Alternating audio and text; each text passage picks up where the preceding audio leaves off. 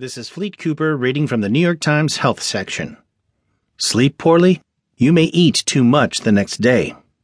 By Nicholas Bakalar. Did you not get enough sleep last night? You may find yourself overeating today.